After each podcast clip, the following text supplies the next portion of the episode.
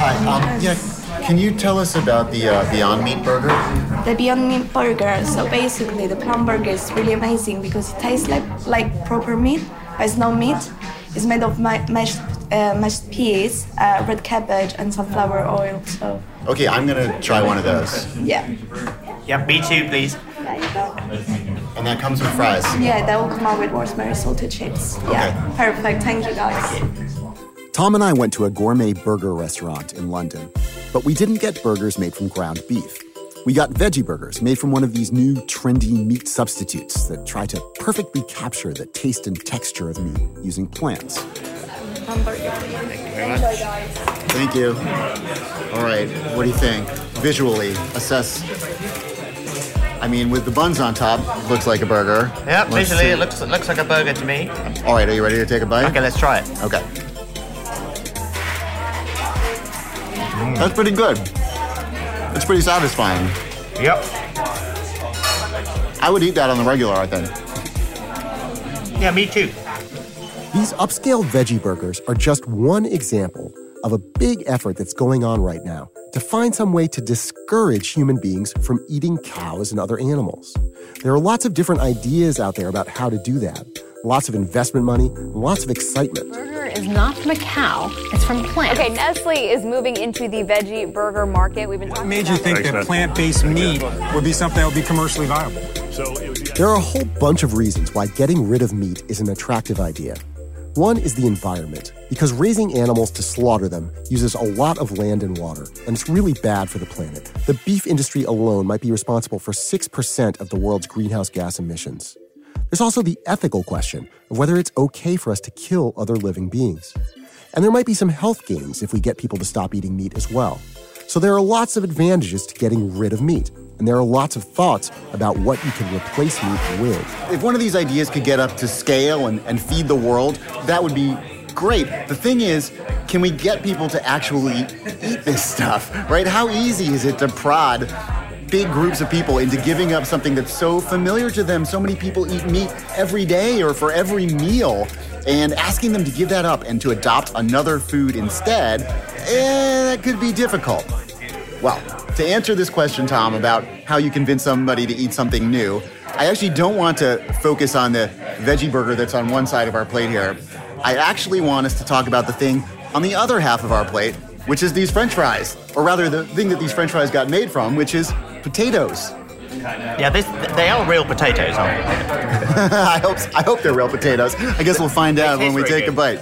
Good fries. Yeah. From Slate, I'm Seth Stevenson. I'm from The Economist. I'm Tom Standage. Welcome to the secret history of the future.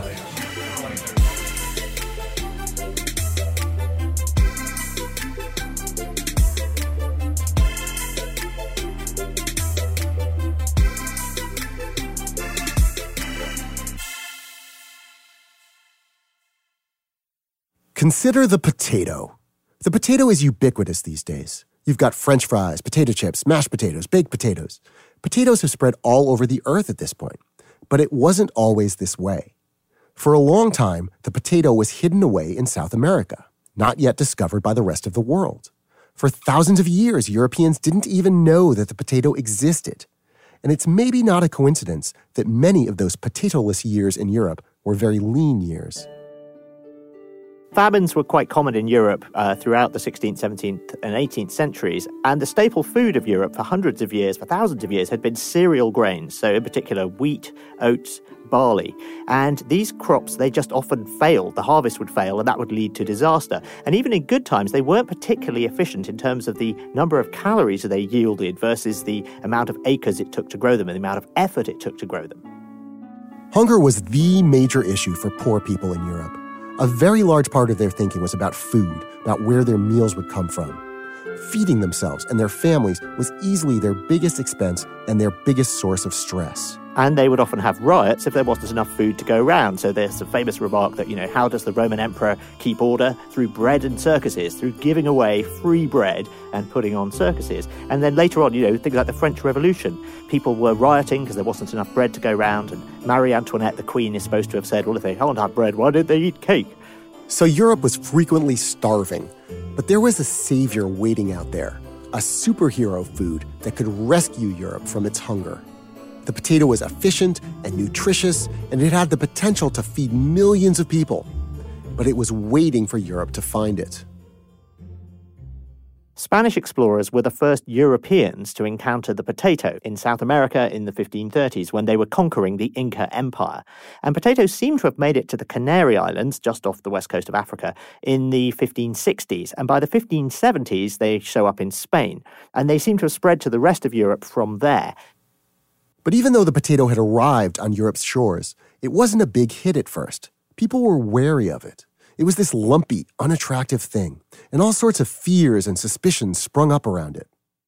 And people say, What is this terrible food? It's not fit for humans. It's going to give us leprosy. It's awful. It's disgusting. Nobody could like that. It's not appetizing. This is the food writer Bee Wilson. I mean, one of the stories I like, there, there was a man called Count Rumford who invented a soup that was meant to cure the poverty of the world. And it included potatoes. But at that point, this is late 18th century, the, the poor of Germany was so resistant to the idea of potatoes that he had to disguise the fact from them that the soup contained potatoes and was even said to have cooked it behind a screen. So there were various reasons that Europeans didn't want to eat potatoes. There were clergymen who said you shouldn't eat them because they don't appear in the Bible, because obviously they don't. Um, some people thought that they resembled leprous hands. And if you're a herbalist who thinks that the way a, a food looks tells you what it will cure or what disease it will give you, that suggests that um, potatoes will give you leprosy. Uh, the fact that it's botanically part of the deadly nightshade family doesn't help either, because that means potatoes become uh, associated with witchcraft and the devil. So all of this adds up up to really, you know, making it a very tough sell to get people to eat potatoes in Europe. They're quite happy to feed them to animals, they just don't want to eat them themselves. This prejudice against potatoes was really unfortunate because they were an incredibly efficient source of nutrition. They were easy to grow, and they could grow in all sorts of conditions, and they grew very quickly. They were really a wonder crop. They produced more calories per acre than any other crop. But getting people to accept a strange new food no matter what a good idea it would be, can be a real challenge. Eating is a very delicate sphere of our personal life to intrude upon. It's actually such an intimate thing, eating, isn't it? You're taking matter from outside of yourself in the world and putting it inside your body through your mouth, this vulnerable, vulnerable part of your body. And the kind of trust that you need to do that. I can completely see but if you hadn't ever been served a potato, that you could reject a potato as strange. So we can think about potatoes back then in Europe as a little bit analogous to the meat substitutes we're seeing today. In both cases, you've got people saying, hey, we'd all be a lot better off if we ate more of this new thing over here and less of that old thing over there. It's easier to produce this new thing, or it's a more reliable source of nutrition, or it's healthier for you, or whatever. And back in the 17th century, this is what led the powers that be, eminent scientists and royalty and other people in authority, to urge people to eat more potatoes for the good of society. And now it's various corners of modern society that are urging people to eat less animal meat for the good of their health or for the good of the environment or because they think killing animals is wrong. And these changes might make a ton of sense societally, but getting an individual person to adopt any new food, even one that turns out to be delicious, is always going to be tricky. I mean, tomatoes. I mean, it's, it, that's the one that just staggers me. For centuries, Italians had never eaten tomatoes. They got all of that kind of combination of sweetness and acidity that is so fundamental to Italian cuisine through the tomato. They would have once got through lemons and verjuice and various vegetables combined. And the tomato was seen as a poisonous vine. People thought it was going to make them very sick. Um, it was just, it seemed off putting. People hated the smell of it. Um, all of those things which are so wonderful about a tomato seem dreadful at first. I mean, if Italians were grossed out by tomatoes for hundreds of years, what hope is there to convince the average person to introduce a radical new food into his or her diet? And what if that food is something much, much ickier than the tomato? Okay, we're on the street in London, um, quite near where the Economist offices are, and we're outside a restaurant called Lao Cafe, which is the only place I know of in London where you can get edible insects. And they do them as bar snacks. So they've given us a takeaway portion here, and I've had these many times before. But Seth, have you ever eaten an insect knowingly? I, I have. Uh, in South America, I tried some grubs, I think. I had ants in Mexico once, so I've done it before. I will say, looking at these crickets, which look very much like crickets, it's just a pile of dead crickets in this little container you've got. I'm less excited to pop this in my mouth than I was with with the veggie burger that we had before. Yeah, you can you can see uh, they do look just like crickets that have been deep fried because that's what they are, and um, you can see the legs and you know all the bits are still there and all the sort of tentacly bits and yeah, it's um I agree it's maybe not the world's most appetizing thing to a lot of people, but you know we eat lots of things. We eat shrimps. We eat I don't know maybe it's not so different. Anyway, let's have a cricket. Yes. You grab one. I'll grab one. Down one. the hatch, Tom. Here we Okay. go. Oh, God. I even just reaching in to gr- to pick out an individual cricket. I would like a very small one that's maybe a bit crushed and looks the least like a recognizable cricket as possible. I oh, want a God, I don't one. even want to. Oh, okay, I've got it. Okay, ready, steady, go. Insects are one of the things people talk about as a possible solution for replacing things like cow meat and chicken meat. Insects pack a lot of protein into a very small package, and raising them doesn't take up as much land or create the kind of emissions that raising cows does. But the idea of eating insects is still a little exotic for most of us in the Western world. Can we really convince big groups of people to eat bugs? Oh, that's not bad at all. No, it's good, isn't it? It's nu- It's a nutty taste. It's basically like chicken. It doesn't taste of anything, and it's a medium for the salt and the soy sauce and the spices they put on there. So yeah, I think it's great. There are some entrepreneurs out there who are trying to make the case that bugs should be a big part of our diet. Laura D'Asaro is one of them. And for her, the mission began back when she was a college student and was traveling in Tanzania, and she got offered a fried caterpillar. She thought it was delicious. It tasted like lobster. And that made her wonder why people in lots of parts of the world eat insects, but in the developed world, we mostly don't. When she got back home, she started wondering if she could change that. I basically just got curious. And so I went and talked to my college roommate, and uh, we went to the pet store and brought back pretty much every kind of insects we could get our hands on. So, different kinds of mealworms and crickets, and fried them up uh, for our friends. We're so excited for them to try, and uh, people were pretty freaked out. So, the question then became okay, how do we get people over this ick factor and get them actually excited about eating this sustainable, healthy protein source, which has pretty much turned into the big question we've actually been trying to answer for the last five years. This quest turned into a company called Chirps after Laura settled on crickets as the insect she would try to turn into a mainstream food. Cricket powder tastes kind of nutty, a little earthy. Like people often think we have seeds or nuts in our products, and then we'll be like, no, that's that's the crickets. Any kind of food that you're going to put on grocery shelves, it's going to be regulated in some way or another. But the way that Laura's company has bumped up against food regulations really highlights our discomfort with the idea of insects as food. When we first started, for example, uh, we had a hard time with the Massachusetts State Health Department. They kept telling us our job as the health department is to keep insects out of your food. And here you are trying to put insects in your food. Crickets get raised on a cricket farm, which isn't like a regular farm. A cricket farm can be inside a building in a city with crickets in little tubs, instead of on lots of acres out in the country with big animals in pens and cages. I think the best way to talk about crickets is actually to talk about livestock, to see what we're comparing it to. One eye opening stat is that if cows were a country, they'd be the planet's third largest greenhouse gas emitter, behind only China and the United States.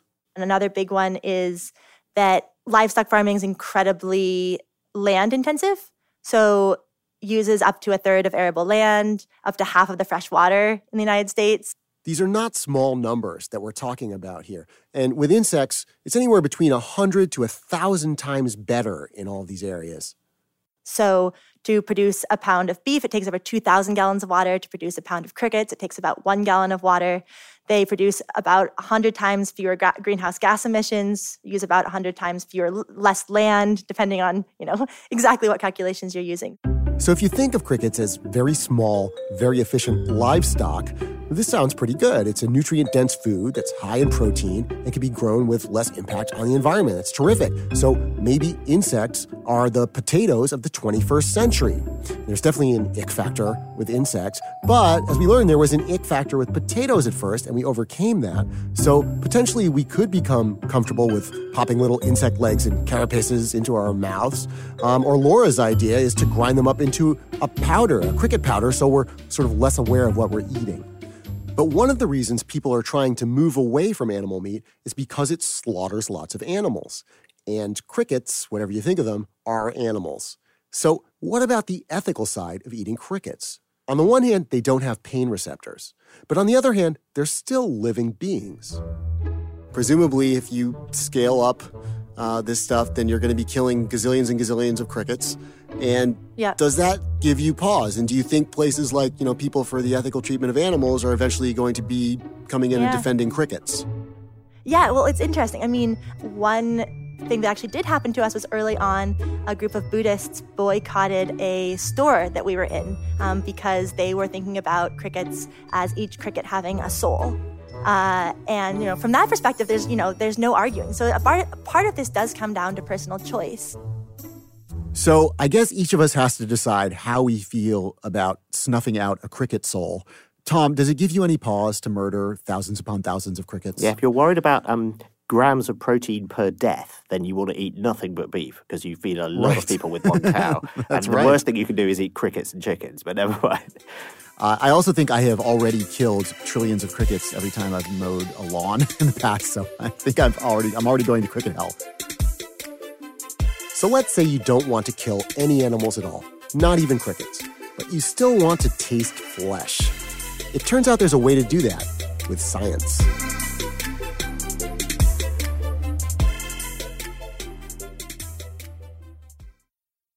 Right. So, so the process is pretty simple. We take um, a, a biopsy from a cow uh, that has a small piece of uh, muscle tissue, and that muscle tissue has stem cells, and the stem cells can divide tremendously, can become millions and millions or trillions of stem cells, and they can produce muscle tissue, which is the basis of meat. Mark Post is the chief scientific officer of a Dutch company called Mosa Meat, which is growing cow meat in a lab. Basically, they extract a few cow cells and culture them in petri dishes. And in the end, we combine that muscle tissue and fat tissue into a patty to make a hamburger. Tom, so far, Mosa Meat's pretty small scale. They've been doing it for a few years and spending a lot of money, and they've made a total of four burgers, which is not going to feed a lot of people.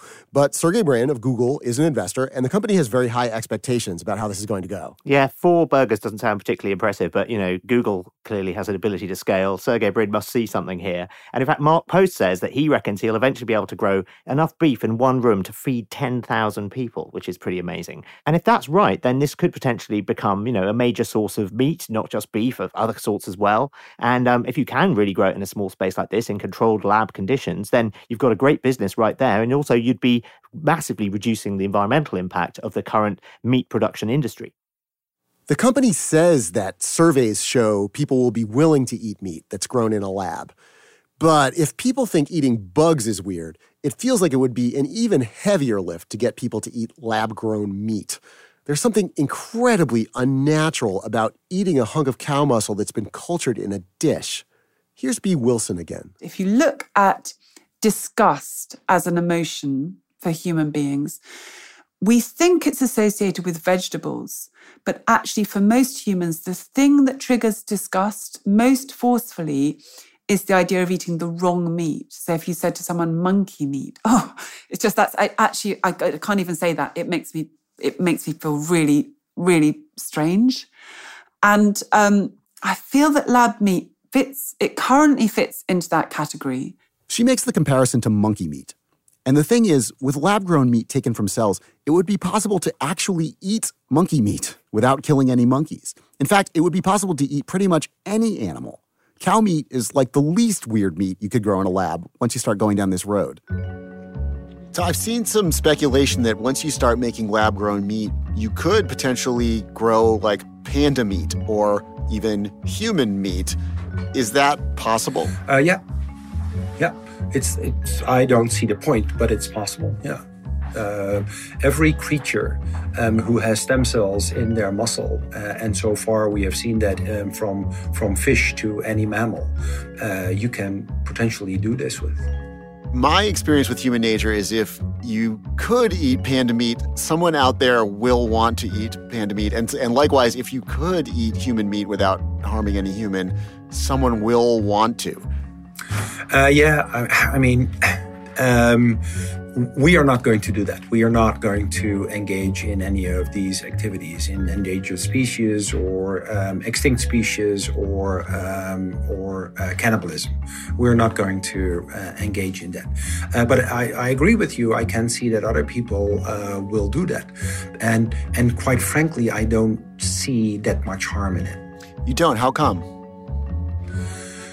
Because from a pure rational scientific point of view, there's no, um, you know, there's no difference in um, eating panda or eating um, or eating cow meat. If you, so the the the difference we see is something that's born out of tradition and custom and availability, um, and also out of sort of um, ethics. But if you don't kill the, the donor of your stem cells um, and don't harm the donor, then the ethical aspect actually um, is no longer there. So then I don't see any harm in it.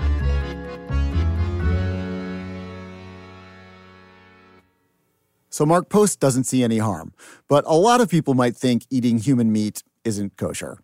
And even if you just stick to growing cow meat, Overcoming the weirdness of eating a lab grown meat will still be a major hurdle for lots of folks. With both insects and lab grown meat, I think the big concern is people are just not going to be willing to eat this stuff because they think it's icky. And that's exactly the problem that faced the potato when it first came to Europe. So it's worth examining how the potato overcame the ick factor and became a food that was not only more efficient than what came before it, but also became a completely normal and even delightful thing to eat. Tom, the potato ends up triumphing in Europe. Huge success, eaten everywhere by everyone. And I think there were three reasons why that happened. First, and most important, was that they were just such an efficient crop. Yeah, once they'd bred new potato varieties that were suited to the European climate, you can get four times the number of calories from the same amount of land by growing potatoes instead of grain. And they're pretty effortless to grow as well. You basically bury them in the right kind of soil and let them sit there. And the potatoes only take three or four months to mature compared with 10 months for grain. So this improvement in efficiency, just the rate at which you can produce useful calories, was too overwhelming to ignore.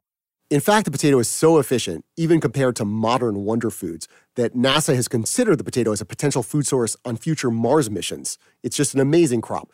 But let's move on to the second reason the potato caught on, which was influencers. There were some influential people who pushed the potato on everybody else and really made the potato happen. Yup, and the most famous potato influencer was a Frenchman called Antoine Augustin Parmentier. And he was a French scientist and he served as a pharmacist in the French army. And uh, he was fighting in a war against the Prussians and he ended up in a jail. And he spent three years in prison, basically. And for much of that time, he was given nothing except potatoes to eat.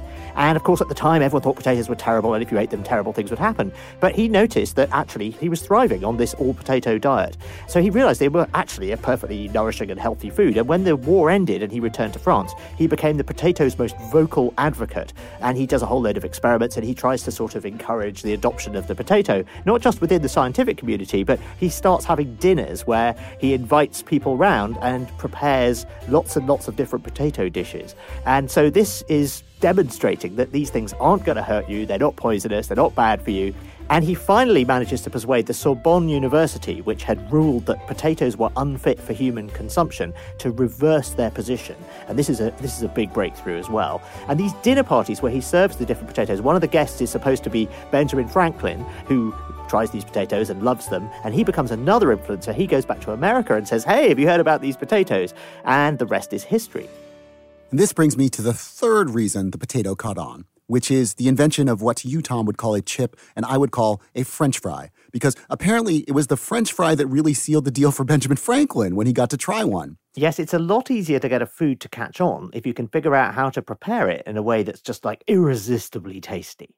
Here's Bee Wilson again. And then suddenly the French discover that actually the potato is the most wonderful, delicious thing and find half a dozen superb ways of cooking it. And it becomes normal and every day, and people develop a taste for it. And once you have a taste for something and it's normal and it tastes of home, then you can't imagine it not being normal. The potato became delicious and it tasted of home, and you couldn't imagine it not being normal. I think that's actually where a lot of people are with animal meat these days. It's delicious and it feels like the most normal thing to eat. But when you step back and think about it, it's really a pretty strange thing that we have these industrial slaughterhouses where we kill animals to feed ourselves. How did we get here? How did meat become what it means to us today?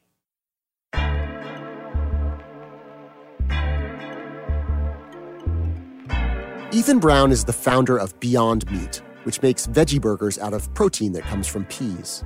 The company has been successful at getting its products into major restaurants and grocery chains. And after its IPO this year, the company's stock shot up, with Beyond Meat reaching a valuation of $6 billion. Ethan Brown's key premise is that you can create a better meat by cutting out the middleman, or in this case, the middle cow. Our fundamental question is, you know, do you need to run plant material and water through an animal to produce meat? Or can you start with that plant material and start with water and build meat directly from plants? And so when you actually begin to study meat, it's very clear that at a macro level, meat is five things it's amino acids, it's lipids, it's trace minerals, it's trace vitamins, and it's predominantly water, a lot like our bodies. That's not by coincidence. And so, what we're doing is saying if you can skip the animal and you can obviate all these questions of, of you know, climate impact, um, natural resource impact, you know, human health, again, all these epidemics around, you know, whether it's the heart disease or diabetes or cancer associated with red meat processed meat at certain levels. Uh, and you can sidestep the animal welfare question simply by producing meat directly from plants. Why wouldn't you do that?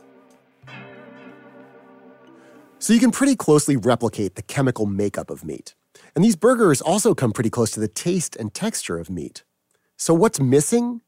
Well, there's something more complicated about the place that meat holds in our history and in our imaginations.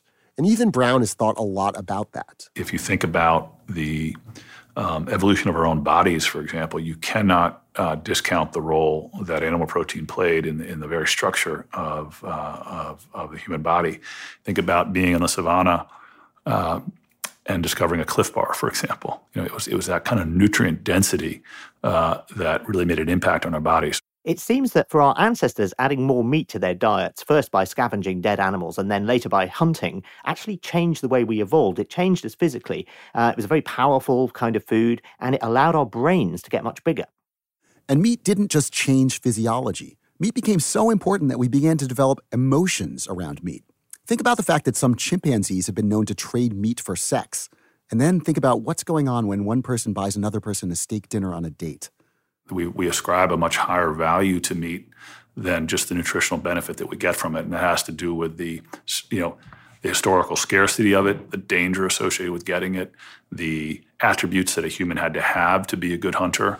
All of those things are wrapped into a piece of meat in a way that, that you know, even in our modern society are hard to disentangle. Ethan Brown is adamant about the nomenclature with this, that his plant based product isn't fake meat or substitute meat, it's just meat. And I think he's got history on his side here. If you look at the origin of the word meat, it's an Old English word that means food or piece of food or nourishment. So he's right.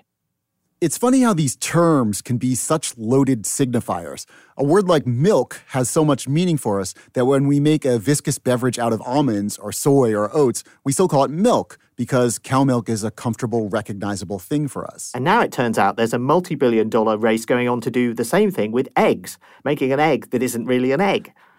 And here's the question this raises for me. If the point is to invent a better food, then why are we still stuck on this idea of making these ersatz versions of foods we already know? Why not just some futuristic new food? If the, if the end goal is, is basically just a more efficient kind of, of food, um, that's better for the planet. Why couldn't it be something radically different that we, you know, we, we, we don't even really imagine as food right now? Why? How come we're wedded to this paradigm of, of the burger, of this familiar kind of thing? Yeah, that's a great question. My own mother asked me that question a lot, and sort of like, why are you so focused on making it just like meat? Why don't you just make a great source of protein for the center of the plate, and she's not alone in asking that. You know, and and uh, all I can say is that I know that people love meat. You know, the vast majority of the population consumes meat, and I've joked before that you know you, you can rely on the human race to do three things over time. You know, they're going to fight wars, they're going to eat animals, and they're going to procreate. And you know, we should we should probably continue on one of those and try to lessen the other two. And uh, and I think you know we know what meat tastes like. We know it has nutritional benefit to us. Uh, so why confuse the situation by providing something entirely different? Well, I think if you're going to get people to change their habits, then you probably need these imitation foods like the Beyond Burger to provide a sort of stepping stone and a smooth transition to eating entirely new forms of food. But I think you probably need this kind of thing to get people started. Yeah, and when you talk to these people making meat replacements, that's basically their answer. They're saying this is the way we can realistically shift people with, you know, by giving them something familiar. There's definitely something to that. But I also think there's something more primal about why we want to eat something that reminds us of meat instead of just eating some super efficient pill or protein shake. I think eating meat triggers these very deeply submerged feelings in us that have to do with asserting our dominance over other animals and confirming our place at the top of the food chain. And I think there's something powerful about that. And in a small way, we're accessing that emotion whenever we bite into a burger. Bee Wilson agrees with me it's a tyranny. It's it's Homeric. We're kind of we're celebrating and roasting something to kind of express the fact that we are the ones who have won. Um, yeah, I don't know if I like that primal feeling about it, and yet clearly I do because I'm still.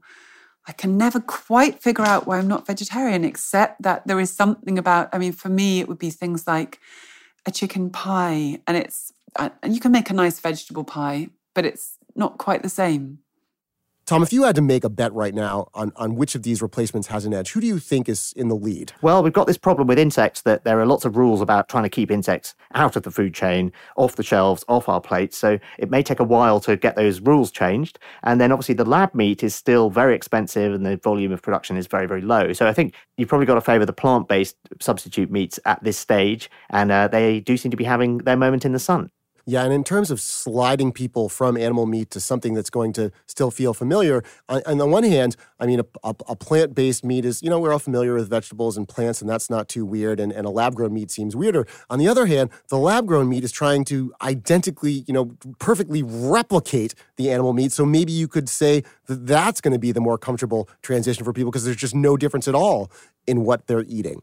And there's also this new weird combo where some people think the answer is to grow insect meat, but to do that in labs kind of brings it all together. Well, just like the potato needed some influencers to help it along and needed to convince people it could taste really good, I think any of these meat substitutes that's going to succeed will have to show people that it tastes great and it will maybe need some key endorsements to get everybody on board.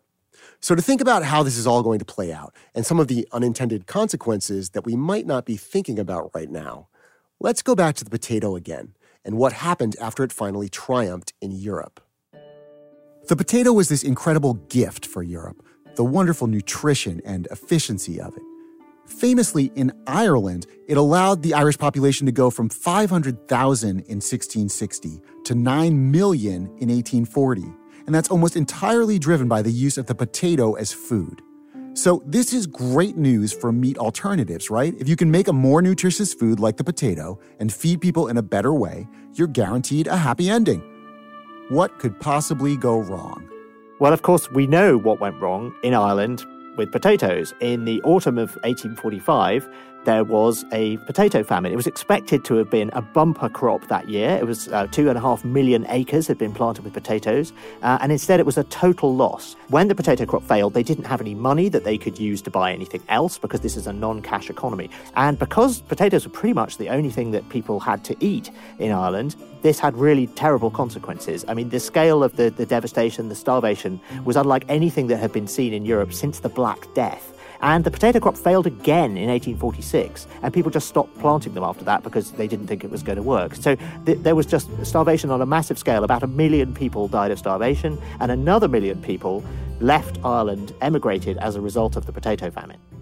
The potato famine highlights one of the possible dangers when you start trying to do social engineering with food, and particularly when you decide there's a wonder food that can solve all your problems and you become totally reliant on that food. So when we think about what could replace meat, maybe the most important answer is not a monoculture. We need lots of things, diverse approaches. Let a thousand different kinds of new food bloom. Besides, it'll be more fun that way. Even Mark Post, the extremely hyper rational, hyper scientific lab meat guy, thinks it would be a shame if we just crammed our nutrition into a pill. Uh, I hope not. uh, because that would take uh, quite a bit of fun out of life, um, fun out of cooking and fun out of eating together. Um, I mean, eating and, and, nutrition is not only just uh, chemistry. In my mind, it's you know in the digital era, it's it's kind of the last excuse to get together and uh, and interact at a physical level. So I, I hope not, but uh, scientifically it could.